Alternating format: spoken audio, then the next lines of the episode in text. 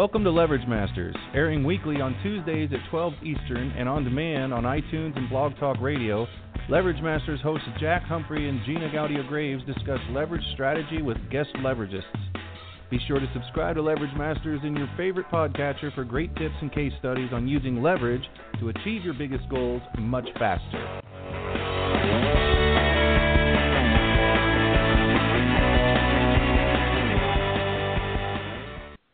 Well, welcome everyone to another episode of Leverage Masters. I am your co-host, Gina Gaudio-Graves, and along with my co-host and all-around partner in crime, Jack Humphrey, we are the co-founders of TheLeverages.com and Divizio. Hi, Gundi. Hang on just 1 second, and we will get you introduced properly. Gundi Gabrielle is with us today, and she's going to share her proven 4-week plan to growing your audience, exploding your mailing list, and attracting new clients with bestseller publishing. Gundi is a top 100 business author and 9-time number one best-selling author, as well as a lifestyle entrepreneur and former Carnegie Hall conductor. Wow. Man, we're going to have a good show today. She's been featured on the Huffington Post, New York Times, Smart Blogger, Kindlepreneur, and Good Life Zen, among others. But, yeah, welcome to Leverage Masters. I'll start you off the way we do everybody, and that is we heard your introduction, but what is on your mind right now? What is the biggest thing burning in your belly when you wake up in the morning to do? What do you love about life right now? I love about life the freedom I have. Freedom is the most important word for me in the English language, and running online businesses and leveraging my income in this way and audiences and all the different things I do has given me the freedom to basically be a permanent traveler, what is called a digital nomad. And I've been on the road for quite some time, a couple of years now. I'm currently in Spain, poor me. Beautiful weather here. And it's just wonderful to have that freedom to be wherever you are and work from anywhere and be your own boss, basically. So that's what's on my mind when I wake up in the morning, gratitude for that. Gundi, I don't know if you're aware, but I spent 10 years on the road as a full-time RVer traveling all over the United States. It was an amazing lifestyle. Isn't it? Yeah. I've been to all 50 states, including I drove up to Alaska from California. In the summer, you got it bad. Obviously. You really have the travel bug. That's pretty hardcore. Yeah. I mean, that's that's kind awesome. Of what forced me into... Oh, go ahead. Go ahead. Well, that's kind of what forced me also into finding these online, other business options that allowed me to live in this way. And change what I did before, basically. Yeah. Is it weird, though? I mean, a lot of times people will say that, and we'll just let it go by because we've explored an awful lot about the nomadic lifestyle of an entrepreneur who enjoys traveling as much as you do. But is it weird to dock when you have to dock with what the real world is like or what we consider what the real world is? Because you must feel like you don't really have a lot in common with average people who basically stay in place. And it just must be so weird. It must be, I mean, traveler takes on a whole new meaning when you take the full scope of the meaning that it could have. Like you really are a traveler and you kind of skip over the top of how everything kind of works in this world. Most people stay in their one place and maybe move a couple of times during their lives, and how do you reconcile almost that vacation-like feel with, well, I also still need to get work done, and it's not completely fantasy land, right? And we never really ask people who are in your kind of lifestyle that question.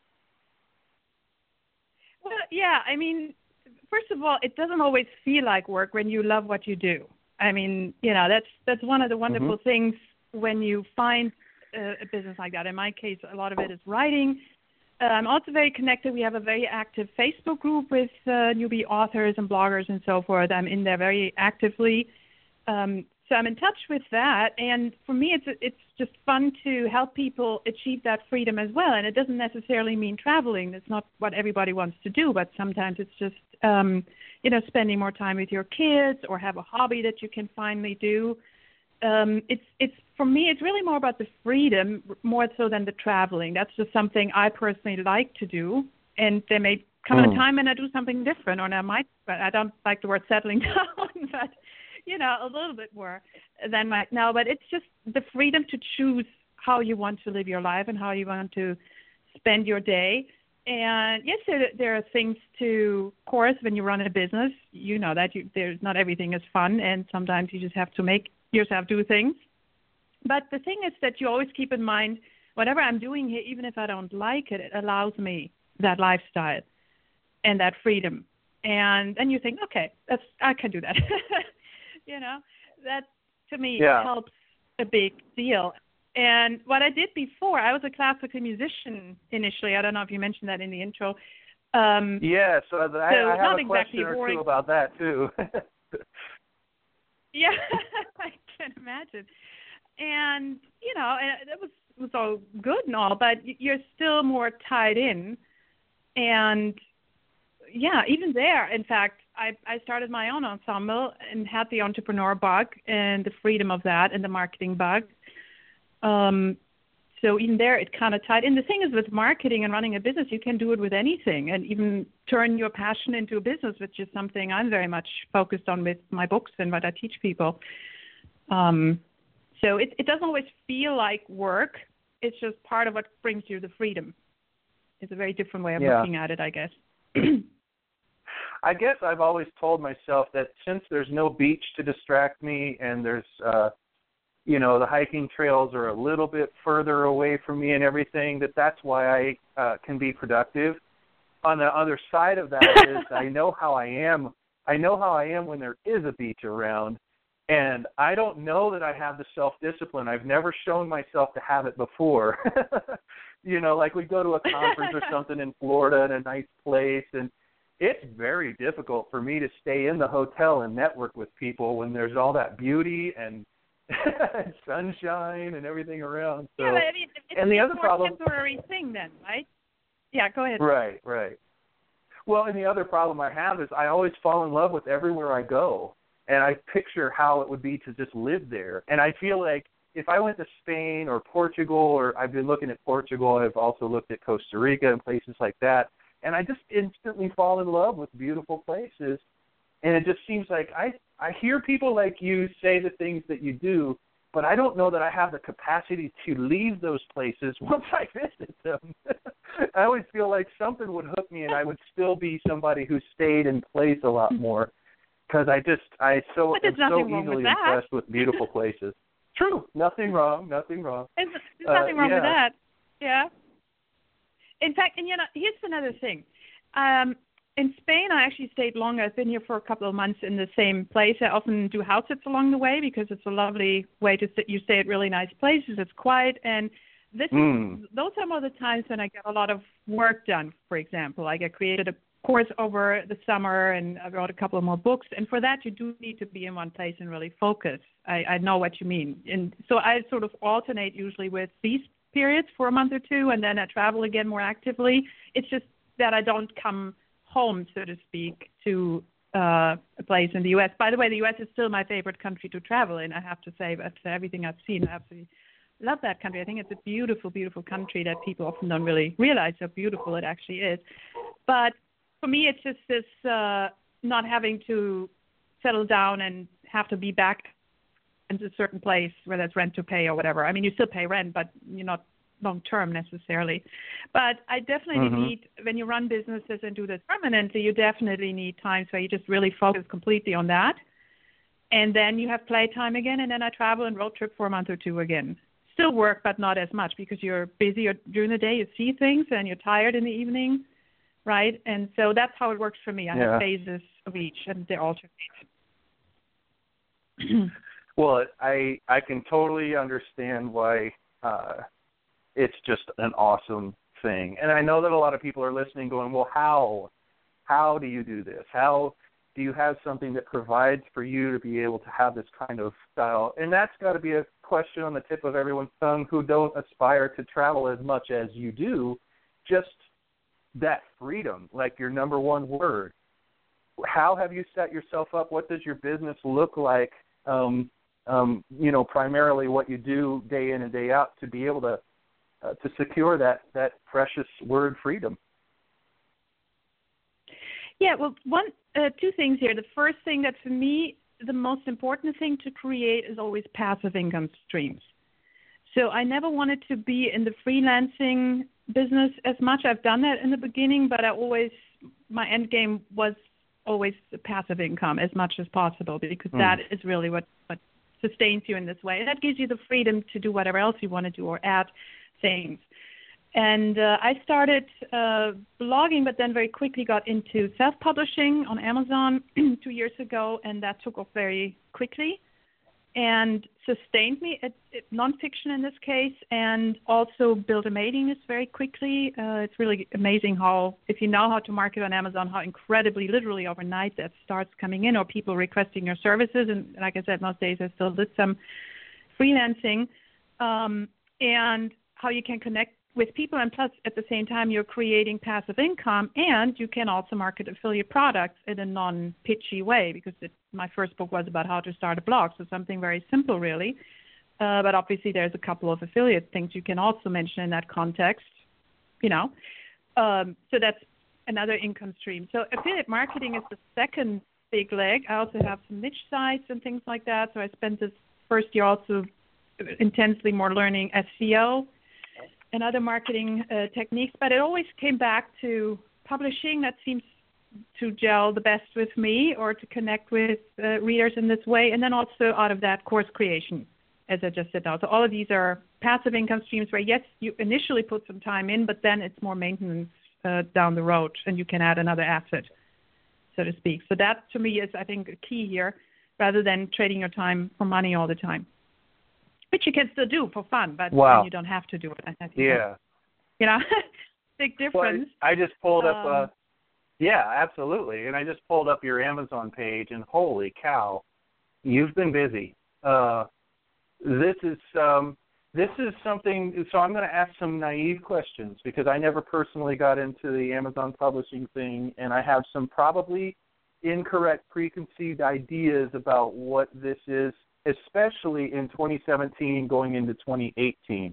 Because when I first learned about this and I saw someone's profile like yours, which has just books that go right off the side, there's so many books, which explains a lot from your introduction. But is this the same as it used to be? Are there any new things and that people need to pay attention to? I don't even know really where to start this question, but if somebody had never heard about publishing in the way that you're doing on Amazon, and how you're getting the work out there, and how you're successful at getting attention for it, how would you start people off to describe that? Well, the first and I think most important thing to understand, and that's the magic really here, is that you're leveraging, using your show's name, the marketing power of the biggest store in the world. And that's why it is, when you do it right, and most people don't, but if you do it right, it's phenomenal in its marketing power, and it is incredibly quick. You don't have to do SEO, which takes usually months to get traction, or influencer working. You can still do that, and you should do that. But with Amazon, if you publish a book and you do a really powerful launch, which is not that difficult to do, and it's certainly not very expensive, you have Amazon who keeps promoting your book for you. If they see your book does well and it gets social proof on Amazon, social proof means a lot of reviews. And you can use in the launch week, for example, you use a couple of promo services. Those are services for perfectly legit. They have large mailing lists or large social media followings, and every day they present a new book at a 99-cent promo or a free promo, and that's how you get eyeballs on your book at first. And then there's a couple of other things, keywords, of course, like with anything, there's Amazon SEO, really, that you need to do. And a couple of tactics you can use to get your books, first of all, to bestseller rank, which is actually not as difficult to do, but then also to keep it selling long-term. I just got an email today from Amazon where they asked if they could include some of my books in their promos. do I say no? Of course not. It's amazing. Oh, you know, when they send out, I've had this number of times, when they send my books out and emails to people, I'm sure we all have gotten emails from Amazon where they recommend books based on your interests. And my books have been in there a number of times, and it doesn't cost me anything, nor does it cost anything to publish, both Kindle or print. You can just upload the files. That part is free. And you are immediately on there. And if you don't just upload, I think that's what a lot of people do wrong. They just upload it and then hope magically someone will discover the book, which, of course, never happens. You know, there's a whole strategy to this. And when you do that, a lot of people, thousands of people, can find your book. And the other cool thing is you can put a lead magnet in the beginning or wherever throughout the book where you offer a free report or a checklist or something related to the book. And when people want to get that, they need to give their email address, and that's how you build your mailing list. Automatically, every morning I have new subscribers without doing anything at all. In fact, Amazon, in a way, pays me via royalty, if you will, you know, to build my mailing list. It's pretty amazing. And I don't know any other marketing form that's that quick and that effective, because once again, you leverage a platform, the biggest store in the world, basically, and that's incredibly powerful. Yeah, and they want to. Does that answer your question a little bit? Yes, very much. Well, because you are still. What I want to say is that you're still doing something that worked even years ago, and it's still obviously viable. It's still obviously something that you feel completely comfortable investing everything in, mainly your time, because it's very inexpensive too, and. What's also really cool about that is how much Amazon goes to bat for you. If you show a little bit of success, it tips off their algorithm that puts you in that remarketing campaign, right, where they kind of stalk you around the Internet after they've shopped for your book. They say you might also like. I bet you get that a lot with the list of titles that you have. I can't imagine the amount of traffic that you get that's just recommended. Mm-hmm. Yeah, and like two of these books have been number one since they were published. So it wasn't like most authors get a number one for a week and then they're gone. So like the social media book and the Kindle publishing book, it published earlier this beginning of the year, I think February or something like that. And they have been nonstop number one since then because people like those books. They were marketed in a smart way. It's not that I'm better than anybody else, not at all. It's just a smart marketing technique. And also to keep them selling. And then when Amazon wants to make money. They're in the business of making money. It's not a favor, but when they see something is doing well, they see they can make money off that book, then they will promote it. So you give them an enticement, and it's an algorithm just like Google. It just works a little bit different in some things, but it can be prepared. You can never completely predict how well a book will do, obviously, just like you can't predict how well a site will ever rank, but you can do a lot. And then, of course, the power of a series in this case, too. If you have a series of books, of shorter books that are related, then a lot of times people buy the entire series. So that's another little secret here. Yeah. Well, and I think we talked about that probably on a long ago episode. It seems sometimes you forget if you talk about it on the podcast or in another setting, but I think we might have had that, and listeners would have to go back several years probably to remember that. Thank you, guys, if you're still here this year. But we also heard about, so serial, you're talking about serial books, but what about books that come out in pieces? Does that work? Have you ever tried that? Were you published, like some fiction authors will, and Stephen King actually did that, I think with one of his last, came out with something that was to be continued along the same story line. He broke it up into different pieces of books. Is that something that you recommend or teach people, or is it? I've never done that, but it's also, fiction is a bit different. I mean, some of the principles apply, but I have never published fiction, so I'm not really an expert on that. But I think what he does is kind of the same thing, though. It's sort of still a series. He splits up one bigger book into small, and that's another thing that's good to know for Kindle. A short is the new long, so shorter books are doing a lot better. So for Kindle, at least nonfiction, you kind of aim for 12,000 to 25,000 words, not more. because it's too much otherwise. And then it's better to have a related topic and put it in the next book of the series. I mean, even when I buy an ebook, I don't usually want to have an endlessly long book on an iPad or wherever you read it. It's just not something we like doing. We do it for a famous author, but otherwise, I kind of much prefer to have a shorter book and then read the next book rather than having an endlessly long 500-page book in ebook form. Right? It's difficult. It's different when it's physical, and even then, it's easier to do. We are also busy. It's easier, seems more manageable, and that has proven to be quite true. And apparently, for fiction writers as well, where their novellas are oftentimes doing better than the full-length books.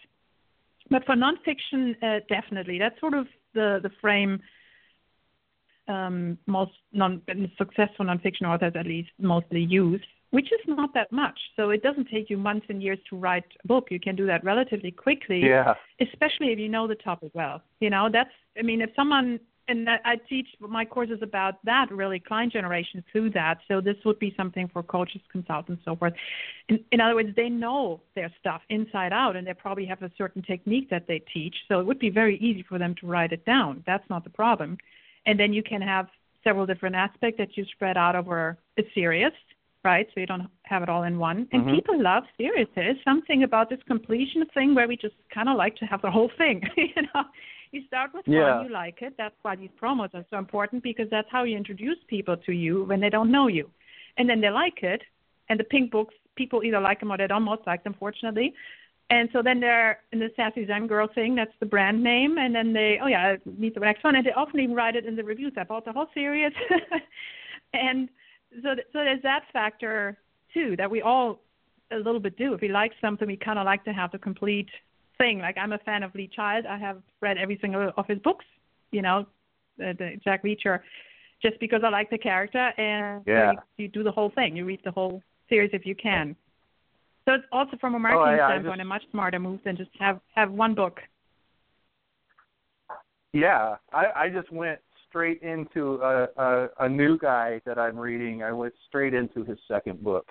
And Amazon is so on your side when you have a series because this was the first time I'd ever noticed, and I know they've probably been doing this for a while, but at the end of this book, maybe it's a new feature, it lets you buy the next book right inside the book, right inside the Kindle app. And it says you're at the end of the book, you want to read the next one, you can have it for 99 cents, which I know it's cheaper than he's selling it if you just go straight to Amazon. I don't know how he does it or how Amazon did it or whatever, but I was hooked on the very first paragraph of the next book within 13 seconds. It was just that quick, easy. No, that's what I call the evergreen bestseller hack, where you actually set it up as a series. And if you go to a book page to one of my books, you will see right underneath there's the series. There's all those little thumbnails right underneath. Everything's pink. And that's like little mini ads, and they're totally free, and you just can't help but click on them if there's a topic you like. But you're just telling me I didn't even know that, so that's an additional really awesome feature. That's great. I didn't know that. Well, I guess I never read that book to the end. Well, all I was doing was fantasizing that was my book series. I was like, oh, my God. I know that everybody's reacting the same exact way as me. If they had any feeling for this book, this story that I just had of wanting to go on, I know that it's got to be a huge percentage of people who read that just tap that 99-cent button and go right on into the next book. Brilliant, brilliant. And it's just a new way of looking at how all this stuff works. The other thing that you talked about earlier, the difference between fiction and what I call books that get something done or solve a problem or you have an issue, and people actually look to Amazon. You're proof positive that people look at Amazon as a place to solve an immediate problem. I need to learn about social media. I need to learn about blogging. And I know there's a resource here that's not a big fiction novel and, you know, 300 pages and all that stuff. It's just, I think a lot of people who are potential authors who would like to do what you do don't know that and don't look at Amazon in that way. Do I have the right feeling there? I mean, do you have to spend a lot of time getting people to understand that there's a huge audience that goes to Amazon to solve a very particular, very niched problem, and they know that they can do that in the book section? Well, I think we all do, though, right? If I have a problem, I either Google it, or if I know it could be in a book, I might actually go to Amazon and check what they have. I think a lot of people would do that. And I think it's more scary for people that they don't quite know, oh, do I need a traditional publisher, or does it cost me thousands of dollars? And we just really don't know what to do about marketing, you know. And it's not rocket science. It really isn't. You just need to know what to do, like with everything in marketing. It's never rocket science. You just need to know a technique that works and apply that. And I think another part here is, of course, that Amazon books oftentimes also show up in Google because Amazon has such a high authority. Yeah. And so having the right keywords in your title is just as important, because Google also crawls the book pages on Amazon, and depending on your topic. And I know some authors specifically actually try to rank their books in this way, make good money from traffic from Google, actually, rather than Amazon. So that's another thing to keep in mind. It's much easier to rank something on Amazon than it is on your personal website, because it just doesn't have that domain authority. Right. Well, so oftentimes I probably do 30 or 40% of my searching for books, for authors, for things that I'm looking for. I expect now on Google that Amazon will be the first result. And basically, I'm using Google as Amazon to search Amazon. And I'll use a lot of Amazon search features, too, if I'm on there. But I know that I expect it to be at the top. If you're an author that I'm interested in, you should be – your book, your Amazon listing ought to be in the top 10 under your name and things like that. And I think people have figured that out. So, yeah, it really does work. And it's an amazing thing, because I do SEO for clients. And I do the hardest thing you can do in SEO now, which is – like you mentioned earlier, having a website, needing people to find you. Lots of times it's local businesses, things like that. And that has now become the hardest way to do stuff. People still want to do it, and that's not the only thing they're doing, or I won't do the work with them. I'm like, you guys have to diversify, because you can't rely just on the slow moving glacial pace of SEO when you've also got Amazon and you've got all these things that you're talking about today that can really be relatively almost instantaneous compared to the old ways of optimizing for regular old search engines.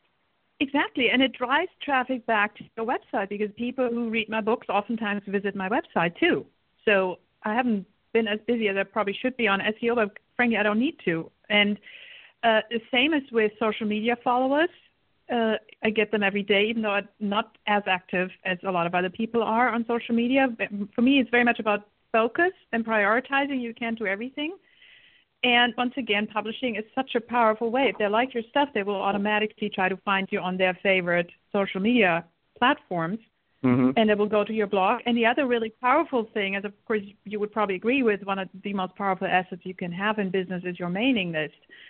And I haven't seen anything that grows a mailing list as fast as publishing, if you have the right lead magnet.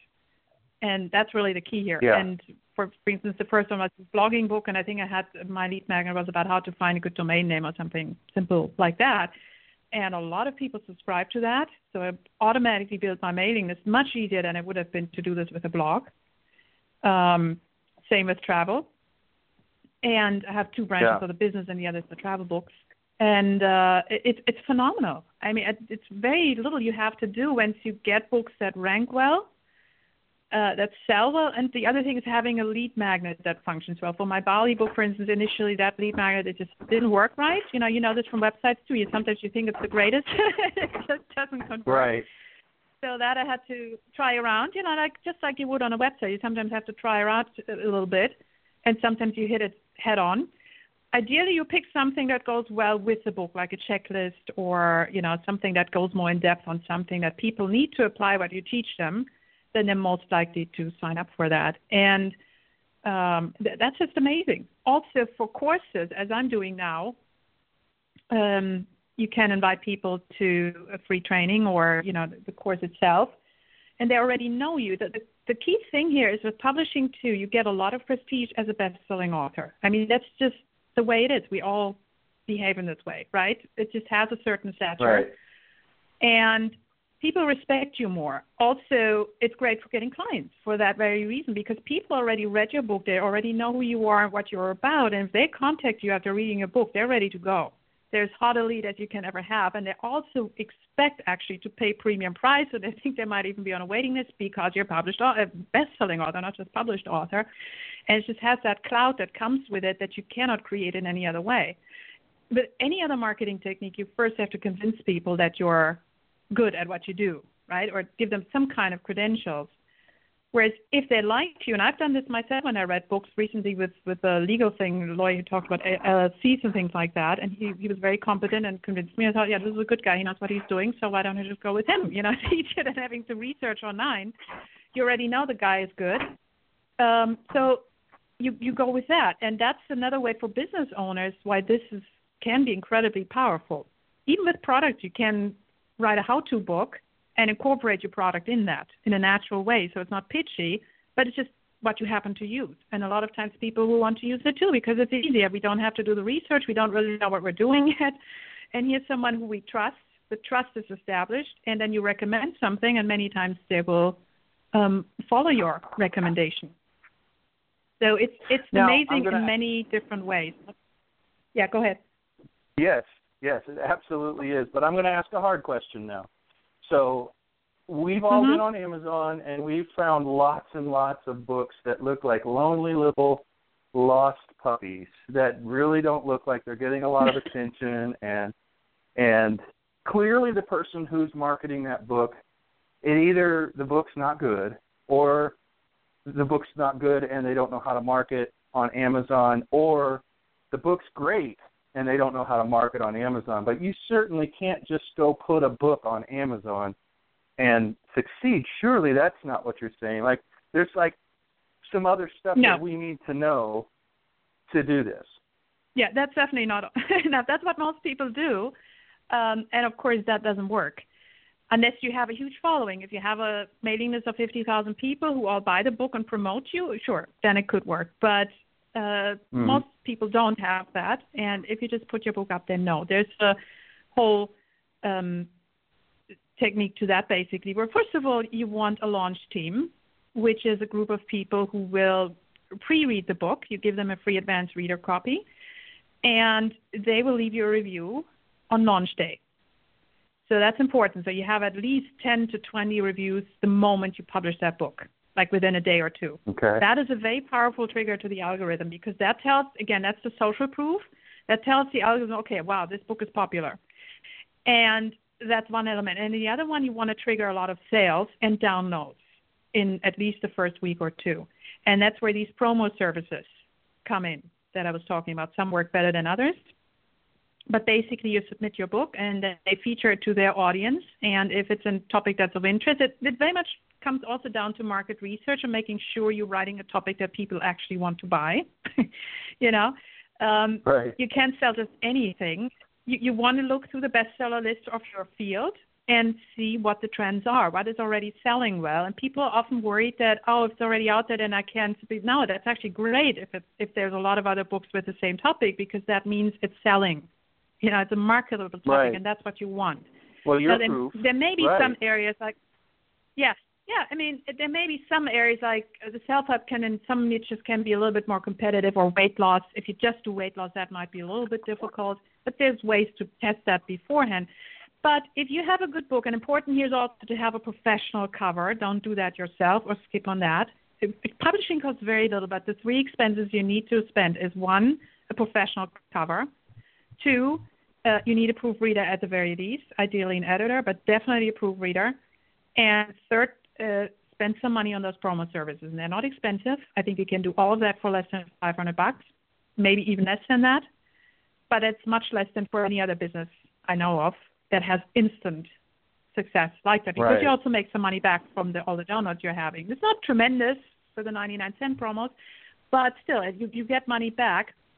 And that's something you need to invest as a marketing expense. But that's basically what it comes down to, the social proof with the reviews.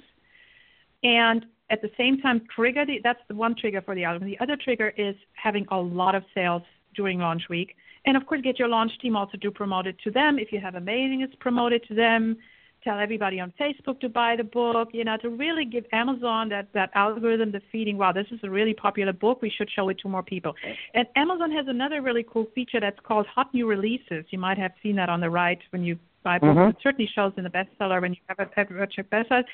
And you have to do really badly not to show in those Hot New Releases. And they show that for a month. So that's additional free promo from Amazon directly to your book. But you need to have sales. You know, there's a lot of new books every day, right. So you need to be among the top three, basically, that they constantly show, which is not that hard to do, really. It's different from the bestsellers. The bestsellers are usually much more competitive than that, you know. So get a couple of sales every day. Get those reviews going, and it's very likely that they will show you. And you have 10 different categories to choose from.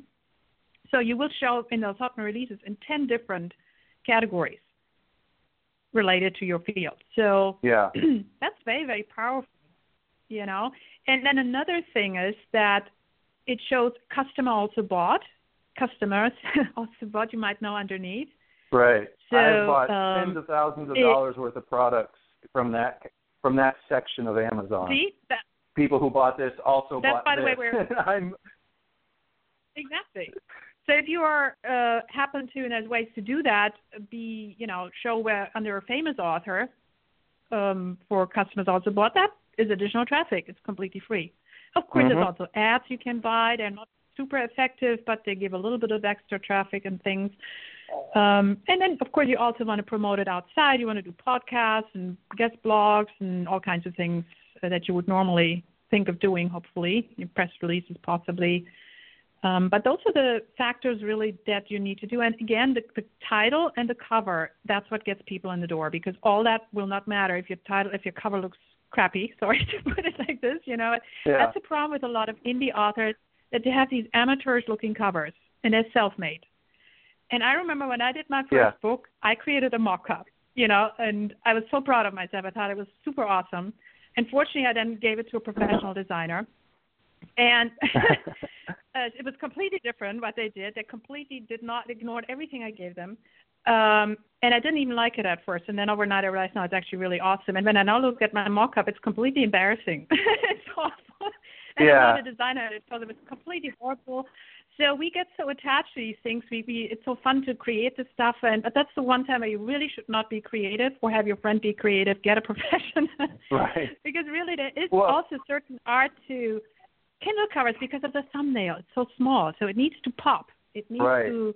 You need to immediately recognize the title, and it needs to attract your attention immediately, or people will immediately go somewhere else among all those books. Yeah, and the funny thing is about this saying that we've heard all of our lives: never judge a book by its cover. That's literally what a cover is for. Yeah, like literally why they make the cover of a book is so that you can judge the book. And it's done people such a disservice, like me. Especially there. And also you make a really good point about knowing your medium. Wherever you sell, whatever you do, if you learn about blogging, you learn about all of these kinds of things. They're very similar to the discussion about covers of the book, about how you present yourself, your website, the top part, the upper third, you know, what you do with your content and everything. There's just as many things that you need to know about whatever medium you're publishing on. And I noticed here, too, that you are really fully integrated with Amazon in every way it seems that you can be. Your blog posts are on your author profile page. So, and that connects directly back to your blog. So you're making a connection there that I know Google really likes. Mm-hmm. So it's also another optimization factor. Yes. Not that you need it, but it's nice to have that Google traffic if it's as easy as integrating your blog with your Amazon profile, right? Exactly. Yeah, and that's easy to do. You have the Author Central page. Amazon creates that for you, and you can add it. And actually, you should also have a video. I haven't gotten around to that yet. You can have a video of yourself up there.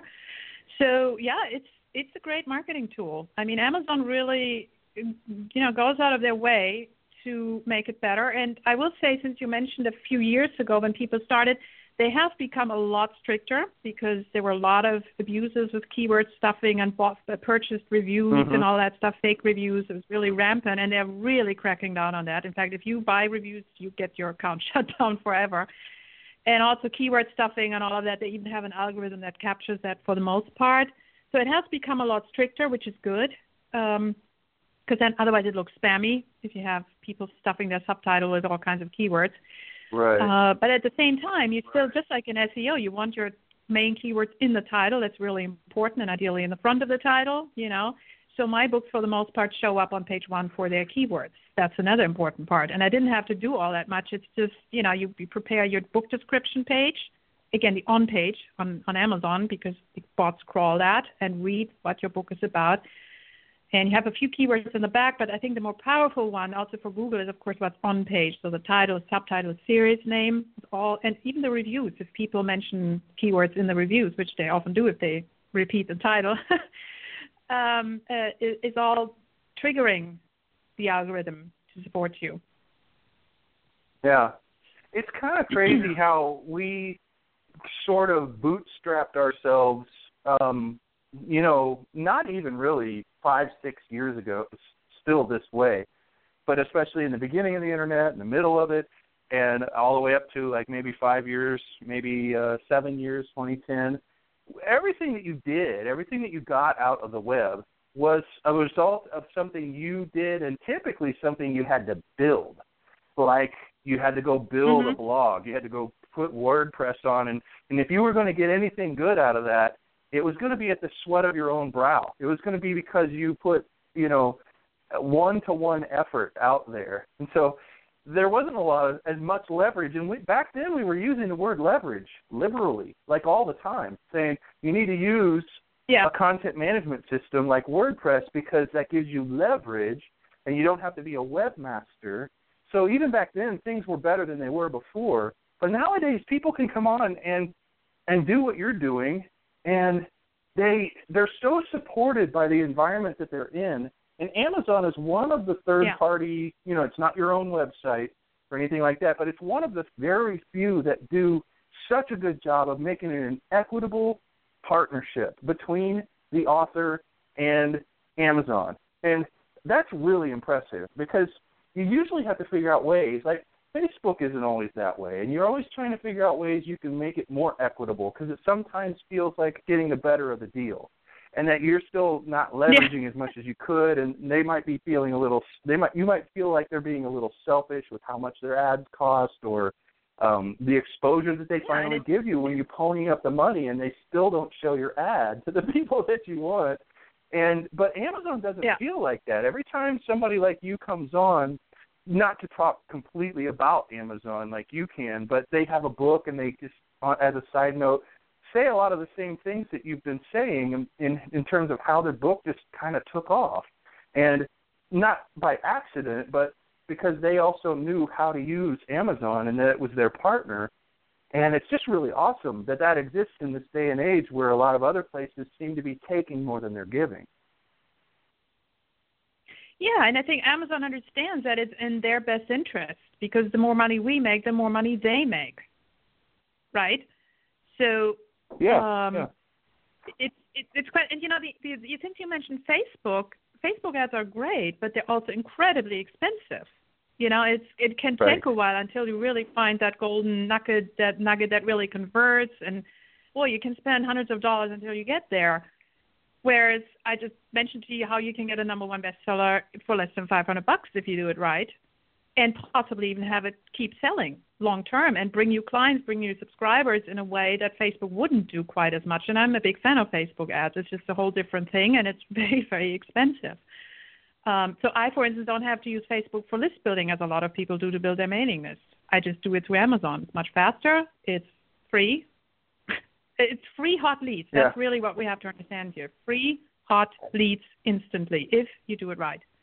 And I will say one caveat, like I said, not every book will take off like that, and sometimes you'd publish another one. As long as you have a series, you're insulated. Even the books that don't do quite as well are carried by the ones that do really well. And that's, I think, part of the secret here as well, to not just have one book. Well, plus, I mean, if somebody told you... It's when you get the most... Go ahead. No, I'm done. Go ahead. Okay, I was just going to say, if somebody told you that it was going to take you upwards of 10 or 15 or even 20 tries before they could get to the place that you, Gundi, are today, What would be the downside of that? What I see a lot of people doing is they go, I tried that Amazon thing. I'm like, really? How many times? Well, I put my book up there and nothing ever happened. And I'm like, seriously? You just did one try.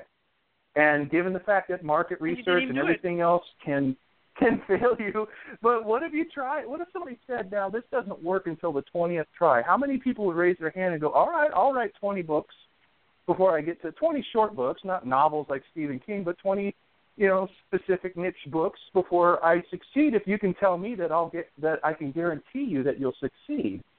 And everybody would raise their hand, I would think, right? Because what a small price to pay if they want what you have.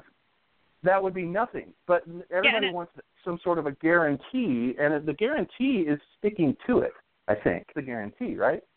Yeah. I mean, there's never a guarantee in life ever. You know, there's always people who are successful at some things and not at others. And I've seen this with other things where I didn't succeed and others had success. So there's that. And, you know, your writing style and how you present your book, even the titles that you choose, certainly all has a part of it. But what you say is absolutely right. If it doesn't happen the first time, that's just like one step closer. Like Edison, Thomas Edison had this beautiful thing. It's just 10,000 ways that didn't work, so I'm one step closer to my goal. That's the way he looked at life. Yeah. And he had a lot more than just 20 attempts to find the light bulb, and he didn't see it as a problem. It was just one step closer. And, you know, with these techniques we know today, that is a great shortcut if you get good training. You know, that I think is really crucial. That's how I did it initially. I learned it from another very successful author, how she did it. You don't reinvent the wheel. You learn from someone who has done it, and you follow a system, and then you can explore, you know, do additional stuff and try out other things. Like right now I'm trying a couple of other things. That's always good to keep adding stuff, but initially you need to learn a system that works, and that's what I say. It's not rocket science. Find someone who's done it successfully, meaning their books keep still selling very well, not just after the first week, and learn what they do. And replicate the system. Like Tony Robbins say, find someone who has done what you want to do and follow the system, or model them or copy them, and you will have the same success. Maybe not the same success, but you will get there too. And maybe it takes you 2 or 3 books to get there, right? Plus, you know, during the first launch, maybe some things go wrong.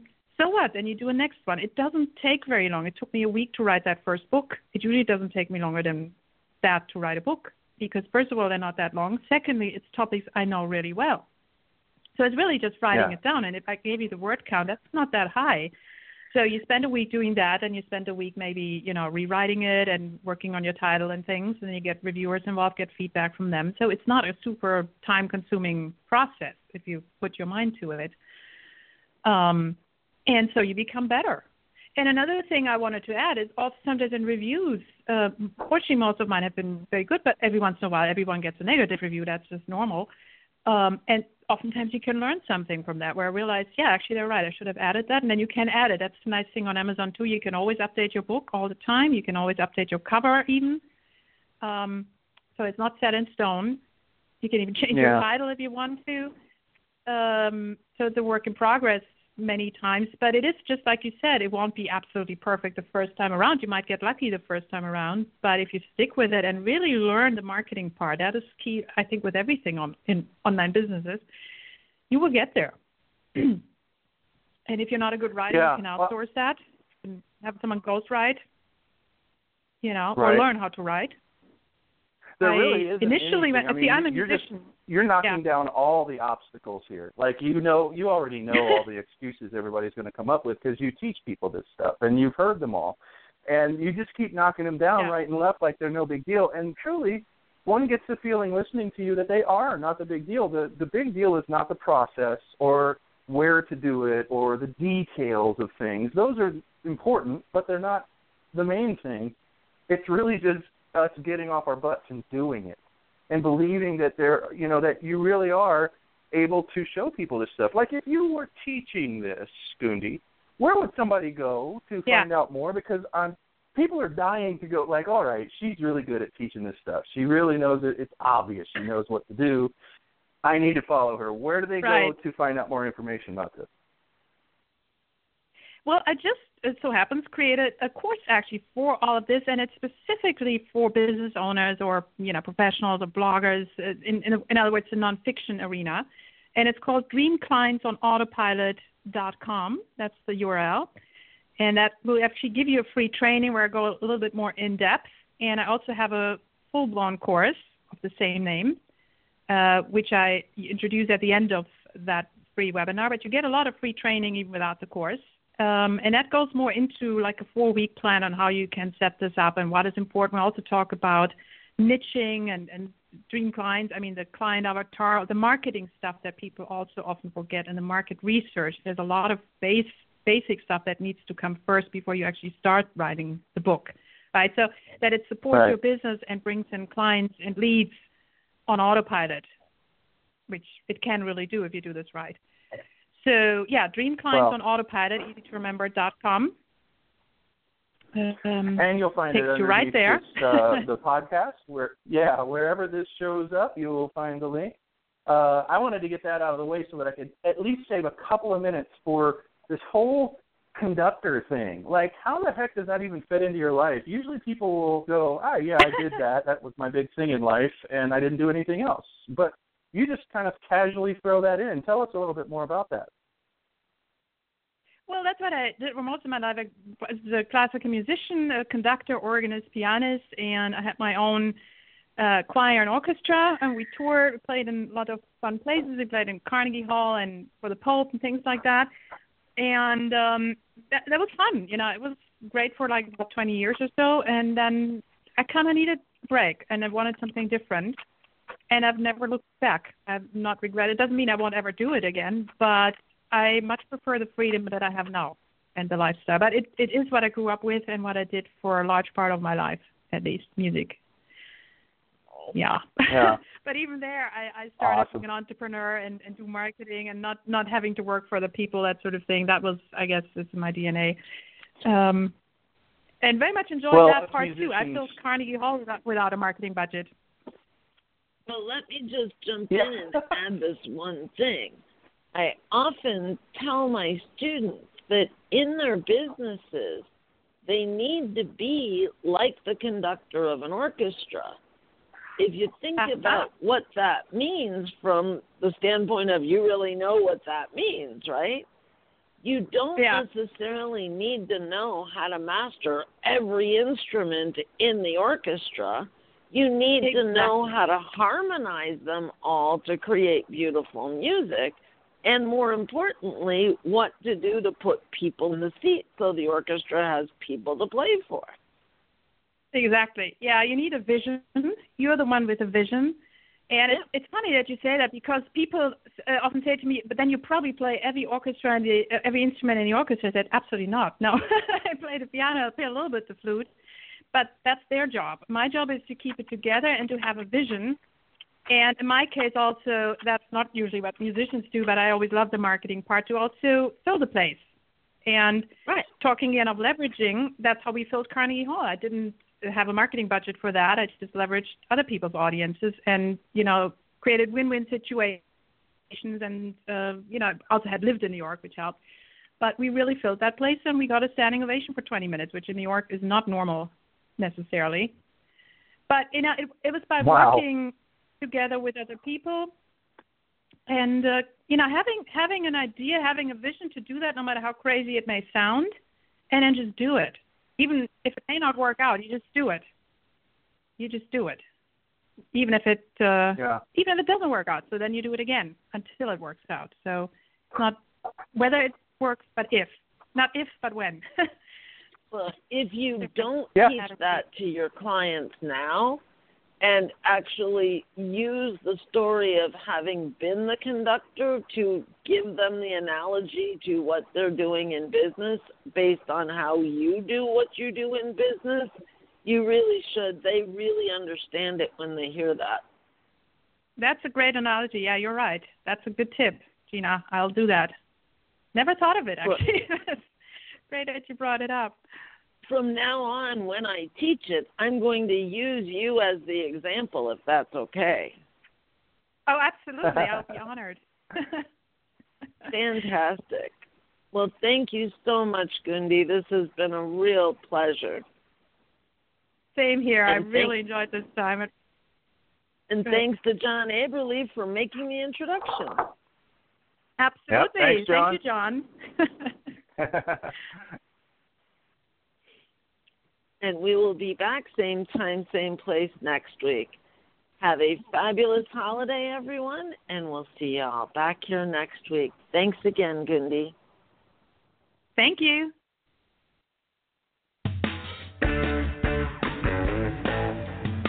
Tune in next week for another episode of Leverage Masters. And don't forget to follow us on Facebook on our Leverage Black Book page to keep up with the latest. We'll see you next time on Leverage Masters.